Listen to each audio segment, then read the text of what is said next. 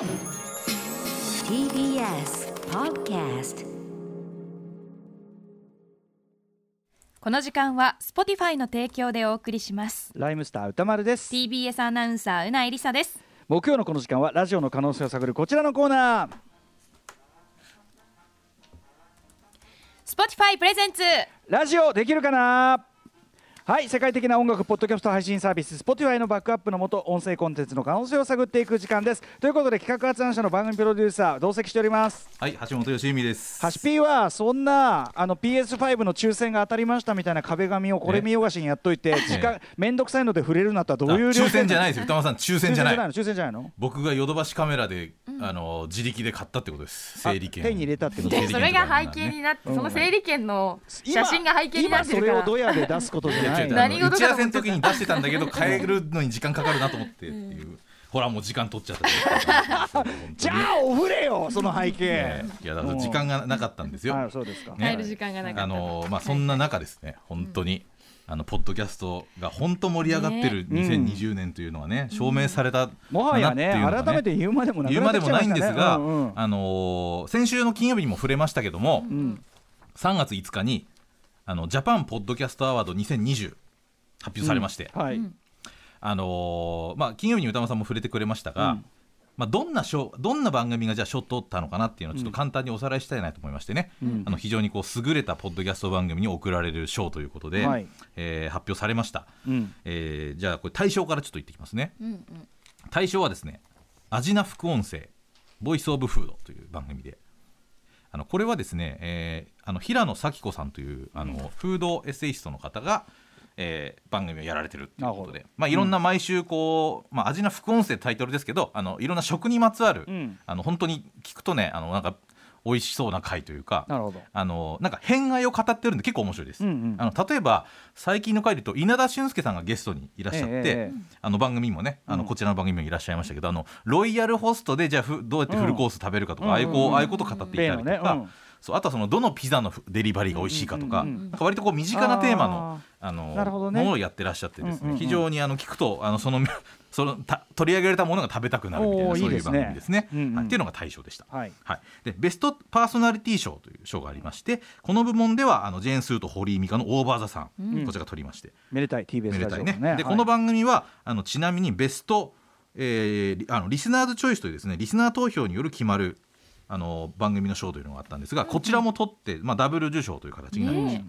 はい、で、すごいえっことベストナレッジ賞という番あの部門があるんですが、ん。こちらはあのリサーチャットというですねリサーチャット .fm という番組で、えー、とこれはあの生物学を研究している研究者さんが、うん。あの3人でこういろいろ語り、まあ、生物学に限らずなんかいろんなことをキャッキャ語るみたいな番組が撮っているという知的好奇心も、まあ、ふ作られるような番組これそういう方が個人でやってらっしゃるやつそうですねはいうんうんうんなんでこれ今回だからプロの作品と、あのそうではないあの今インディペンデントな作品というのがこう本当に全てうん。ごっちゃになって、もうその中で、ねあの賞を取るという感じまあでもいいんじゃゃない？なんかフラットにねこうそうなんです、うん。でベストエンタメ賞ですねえーあごめんなさい。そのベストエンタメ賞行く前に1個紹介したいのがあの Spotify ネクストクリエイター賞っていうのがあって、うんうんまあ、これこれまさに未来のポッドキャスターへのうん。賞みたいな感じなんですけど、この中で撮ったの番組でですね「うん。あの危機開会明快辞典」という番組があるんですが、ん。これはあのドスモノスのタイタンさんとものの哀れの玉置周慶さんが2人であのいろんなカルチャーを語るみたいな番組なんですよね。あのまあ番組どちらもライブダイレクトで来ていただきましたけど、あのこれも非常にあの注目の番組ということでまあ、アトルク絡みでいうとそんな感じ、はいはい。で注目のベストエンタメ賞ですね、うん。これは我らがベスベストアフターシックスジャンクションもノミネートしていましたし、うん。えー関連でいうとあの営農とサブカルね。これねジジョンさんすごいじゃん。エントリーしてあのあのノミネートされてましたし。しかもこれあのねご紹介いただいたあのロバートさんのさあの聞くコント番組秋山第一ビルジングとか並んでですか？ら並んでます。あとはこの時点でもう。すごい、ね、あとはレア版夜のミステリーという。まあここに並べていいのかってもありますけどね。そういうことなのかっていうのがありますけどあのでまああのそその中からエンタメ賞に、えー輝いたのはあなんとレア版夜のミステリーだったということで、えーまあ、私この番組そのコンテンツのプロデューサーを務めておりましたので。だからさはしある意味ハシピの息がかかったのがもう3つは入ってるってことですかねこれね。息がかかったって言い方がまあ本当にジョンさんはねその前からもちろんポッドキャストやられてましたけど。息がかかったって言い方が本当に人聞きが悪いけど本当に人聞きが悪いけど。画面飲水だろうってことな んですけどねあの本当皆さんのおかげでなんですけどもあの夜のミステリーが取ったということで、うん。えーまあ、それがあの対象すべてだったんですけどね、はいはい。このアワードすべての一応紹介という形になねりましたそれはまあううん。当あのまあ本当にねあのまあラジオ番組とポッドキャストのじゃあ違い何なんだみたいなことを多分これからままたいろんな方多分こう僕らも追求していく必要はあるんですけど、やっぱり音声コンテンツ全体でいうとこういうまたいろんなあの方々がねやってるコンテンツがどんどんこうなんかまあ注目されていくっていう流れはね,、ね違うとこもあるしファジーなとこもあるって別にね、うんって感じだと思いますね。そんそんなのは別にね、うんそうそうそうそうなんです。であのーじゃあ別冊アフターシックスジャンクションについてですねちょっと今日はしっかりこれ惜しくもエンタメベストエンタメ賞逃しましたよ。惜しくもなんて話は聞きたくないね。ダンさんでもねこれ本当に惜しくもだったなって僕は思ってるんそうですよ。なんですか、またそういうねすぐそういう惜しくも、実質とかそういうこと言い出すから我々がまた実質さってのは本当良くないなってこれ自 自制していかなきゃダメですよね。実質まるまるこれ先週金曜日のったらもう実質対象とかあの言ってましたけど。実質我々の票っていうなんかもうトランプみたいなこと言い出してるから本当に。何でも言えるようになってくるんで、うん。謙虚に惜しく。も、でもね実際ベストアフターシックスジャンクションはベストエンタメ賞の中で、いろんなこう審査員の方に評価いただいてるわけですよ。うんはいはい。で実際審査員の方が選評コメントっていうのを発表されてるわけですね。んでこちらの中でベストアフターシックスジャンクションについて言及させその審査員の方が言及されているところがあるんですけど、これが実に褒め言葉のオンパレードでですねぷり尺を使って聞きたいね。えーこれホームページにも公開されてるんですけど、実にあの眠りがいのある、まあば、この番組的に言うとあの、ええ。褒め言葉ですよね。はい、火火曜日のね新概はい念提唱型投稿コーナー、マイスイート方面ですね。そう、ん。いろんな方に過去褒められたことをずっと反芻して生きていくぞっていうそういう企画ですけども、ねぶり散らかしたいわ。ちょっとこの形式を使ってですね ちょっとこの選評をですね読み上げていきたいと思うのでちょっとこのコーナーの手で今日はちょっとやらせてください。行かせていただきます。お願いしますマイスイート方面。こんなに嬉しいことはない。人から言われた何気ない褒めの一言。言った当人はとっくに忘れているようなささやかなあの一言のおかげでだけど私たちは生きていける。思い出せばいつでも心のふるさとに帰ることができる。あなたの大事な褒め言葉を送ってもらいそれをみんなで味わうという人間参加のコーナーです。はい。といなかうんことで。私ちょっと最近このコーナーをやって以来なんか羞恥心というものが麻痺してきてる 部分もあるんですがね。うん。まあ、でもちょっとこのコーナーの体でちょっと、はい。あの選評を読んでいきたいと思うので、はい。まずは、えーこの佐久間信之プロデューサーお。審査員のですね、えー選評から読み上げたいと思います。どうぞポッドキャストアワード2020審査員テレビ東京佐久間宣行プロデューサーの選評からです。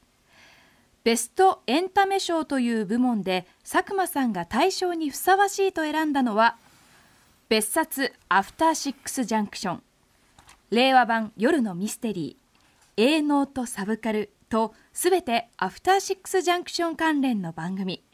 その中で別冊についてこんな褒めをいただきました。歌丸さん読んでください。アフターシックスジャンクションは通常の放送でも情報とエンタメのとてもレベルの高い内容をあの物量でやっているという奇跡的な番組ではあるのですが通常放送ではバランスをとっている部分からこぼれ落ちる熱量や偏愛が別冊に流れ込んできて本編を超える神回が生まれてますね、放送に紐づいているので悩みますが神回の多さではダントツかなと。というわけでこちらのマイスイート褒めは神回の多さではダントツ。神回の多さではダントツ。ダントツダントツダントツダントツダントツ。こんなに嬉しいことはない。ちょっと悪大感みたいな言い方しないでください。これ。アムロレイのセリフなんですから。ハシピーが言うとなんか悪大感みたいになってうんまあ嬉しいですよね。嬉しい。これ、えーあのー奇跡的な番組とまで言っていただいてますよ。そうなんですよ、うんね。ここもやっぱあのあの佐久間さんがですよ。ね。あの。あの。まあ聞いてくれてますからね佐久間さん、本当にこの番組すごく聞いてくれてるんで。そう。で実際その確かにその番組と紐づくそのこ、まあ、企画みたいなところがあるんでこう悩ん悩んだんですけどやっぱ独り熱量立したコンテが高いぞと。ンツとしてはねちょっとあれかなというのまあ、でも独立してる企画も結構ありますからね。そうですね。そうなんです、うん。非常に嬉しい。嬉しいですね。佐久間さんは他の、そのうん。コンテンツね、うん。あの夜のミステリーについてもすごくお褒めいただきました。僕も授賞式の時にお話しさせてい。ただきましたし、あと A ノートサブからもね。そう A ノートサブカラについてもあの一人喋りの熱量と気持ち悪さは非常に好きと、チョイスする作品も多岐にわたっているどれも聞きたいと。で構成もしっかりしている。切り口と情報の面白さもレベルが高いと思いますと。レベルが高いと思います。レベルが高いと思います。レベルが高い。レベルが高い。レベルが高い。ジョンさんがこんなに嬉しいことは嬉しいことはない。ジョンさんが言ってると思います。やってると思いますね。ね、じゃあ続いていきます、はい。これはえー続いては、えーなんとあのラジオ界でも有名な DJ 秀島文香さんです。いきます。こちら。ポストポッドキャストアワード2020審査員を担当された DJ の秀島文香さんの選評から秀島さんはベストエンタメ賞で別冊アフターシックスジャンクションを推薦。その中でこんな方面をいただきました物理的な尺であったりその日の番組の特集の方向性と違うからという理由でこぼれてしまったゲストの生の言葉。木ではなく森を語る上で本質を理解するために欠かせないものだったりします。そんな塊の中に思わず本人の口から漏れた一言。珠玉の本音がきらりと入っていたりして。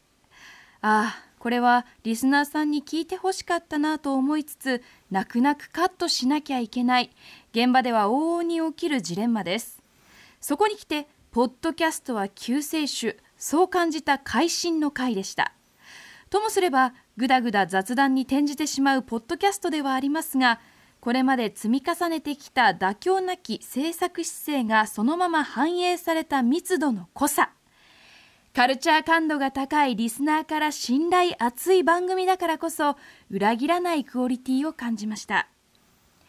というわけでこちらのマイスイートホームはカルチャー感度が高いリスナーから信頼厚い番組。カルチャー感度が高いリスナーから信頼厚い番組。信頼厚い番組。信頼厚い番組。ここんなに嬉しいことはない。あの、ええ。秀島さんありがとうございます。なんか終盤の畳みかけがすごいね方面のね。そうですね。あの前半こうすごくなんかちょっと詩的な表現も入りながらね木とか森みたいなこう表現も入りながらの会心選評の選評してどうすると会心の会とかさ妥協なき制作姿勢とかさ。妥協なきね制作姿勢。裏切らないクオリティとかさ、これ眠っていきたいですよね。うん眠っていきます。意外なこう秀島文香さんっていう本当に結構意外な方の選評だったんで面白かったですね。うんねありがとう。ございますありがたいですラジオラジオ人として嬉しい限り嬉しいですよね。もうもうもう一個聞いていい？もう一発いきますか？もう一個聞いていい？もう一個聞いていい？欲しがりますねあ眠りねこれ。欲しい欲しいますか？これなんと続いては結構意外な方でも番組にすごくゆかりの方深い方です。番組にも出演されたこともあります。えーこの方ですどうぞ。ポッドキャストアワード2020審査員元アンジュルムのリーダー和田彩香さんの選評から和田さんはベストエンタメ賞で別冊アフターシックスジャンクションを推薦その中でこんな方面をいただきましたエンタメって視覚的なイメージありきで成り立つ印象を持っていたので聴覚的な表現を試みている番組に「いいね」を送りたいと思った点に選定理由があります。その中でアフターシックスジャンクションは聴覚的なアプローチをずっとされてきたと思うので戦術した選定理由とは異なりますがエンタメの深い楽しみを届けてくれる番組としては外せないなと思いました。というわけでこちらのマイスイートホームはエンタメの深い楽しみを届けてくれる番組として外せない。エンタメの深い楽しみを届けてくれる番組として外せない。外せない。外せない。こんなに嬉しいことはない あのさ外せない分かってらっしゃるな和田彩香さんは。来年から誰も褒めてくれなくなっちゃうよ こんなこんなことやってたらでも嬉しかったしあやね。ちょありがとうんう、感謝を申し上げたいなと思います。いやでも皆さん聞いていさすがですただいてね。あのー審査員の皆さん。うんあのーやっぱあやちょならではのね語彙というか角度で褒めていただいて本当にあのこれ聞いてあのレビューするのも結構大変ですからね、うん審査員そうだよね僕そうだよねもラジオの審査員ややったことあるんでわかるんですが、ありがとうございます本当皆さんんありがとうございます。このね言葉を糧により精進していきましょう精進していきたいですね。うんということですね。そんなベスタースターシックスジャンクションですけども、はい。なんとまだまだまたお褒めいただけるような企画を引き続きやっていきたいなと思いますので、今週配信される回というのがありますね。金曜日ね、はい。番組終わってから配信されるやつ。そうなんです。これ今回ですね、あの水曜日の特集に出てまあ、出ましたですね、うん。えー TBS ラジオの政治,、えー政治記者であり、えーこの特集にもよく出てくるですね。澤田大樹記者。うん、あのいろんなこうね、あの昨今話題にななった人物森会長の会見でね非常にねそう注目も浴びたあのフォロワーがツイッターのフォロワーが1万人1増えた。人増えたらしいですけど、注目の人物なんですがただ政治記者になるまでどういう経緯だったのかとかあんまり知られてないなと思った。なんで我々とこんな距離感なのかとかそう。あねと演その高校演技についてなんでこんな語れるのかとかあそうね。うん。あのそういったバックボーン。あと、まあ、実はあの歌丸さんとは朝からの縁だったっていうこととかね、うんはい。あのそんな長い歴史の話をするしてすごくあのなんか聞き応えのある回に結果になったという人間ドラマでございます。人間ドラマぜひうん。お聞きくださいということで、明日金曜日夜9時配信でございます。よろしくお願いします。ベスタスアフターシックスジャンクション Spotify でお願いします。はい。この時間は Spotify の提供でお送りしました。After Six Junction.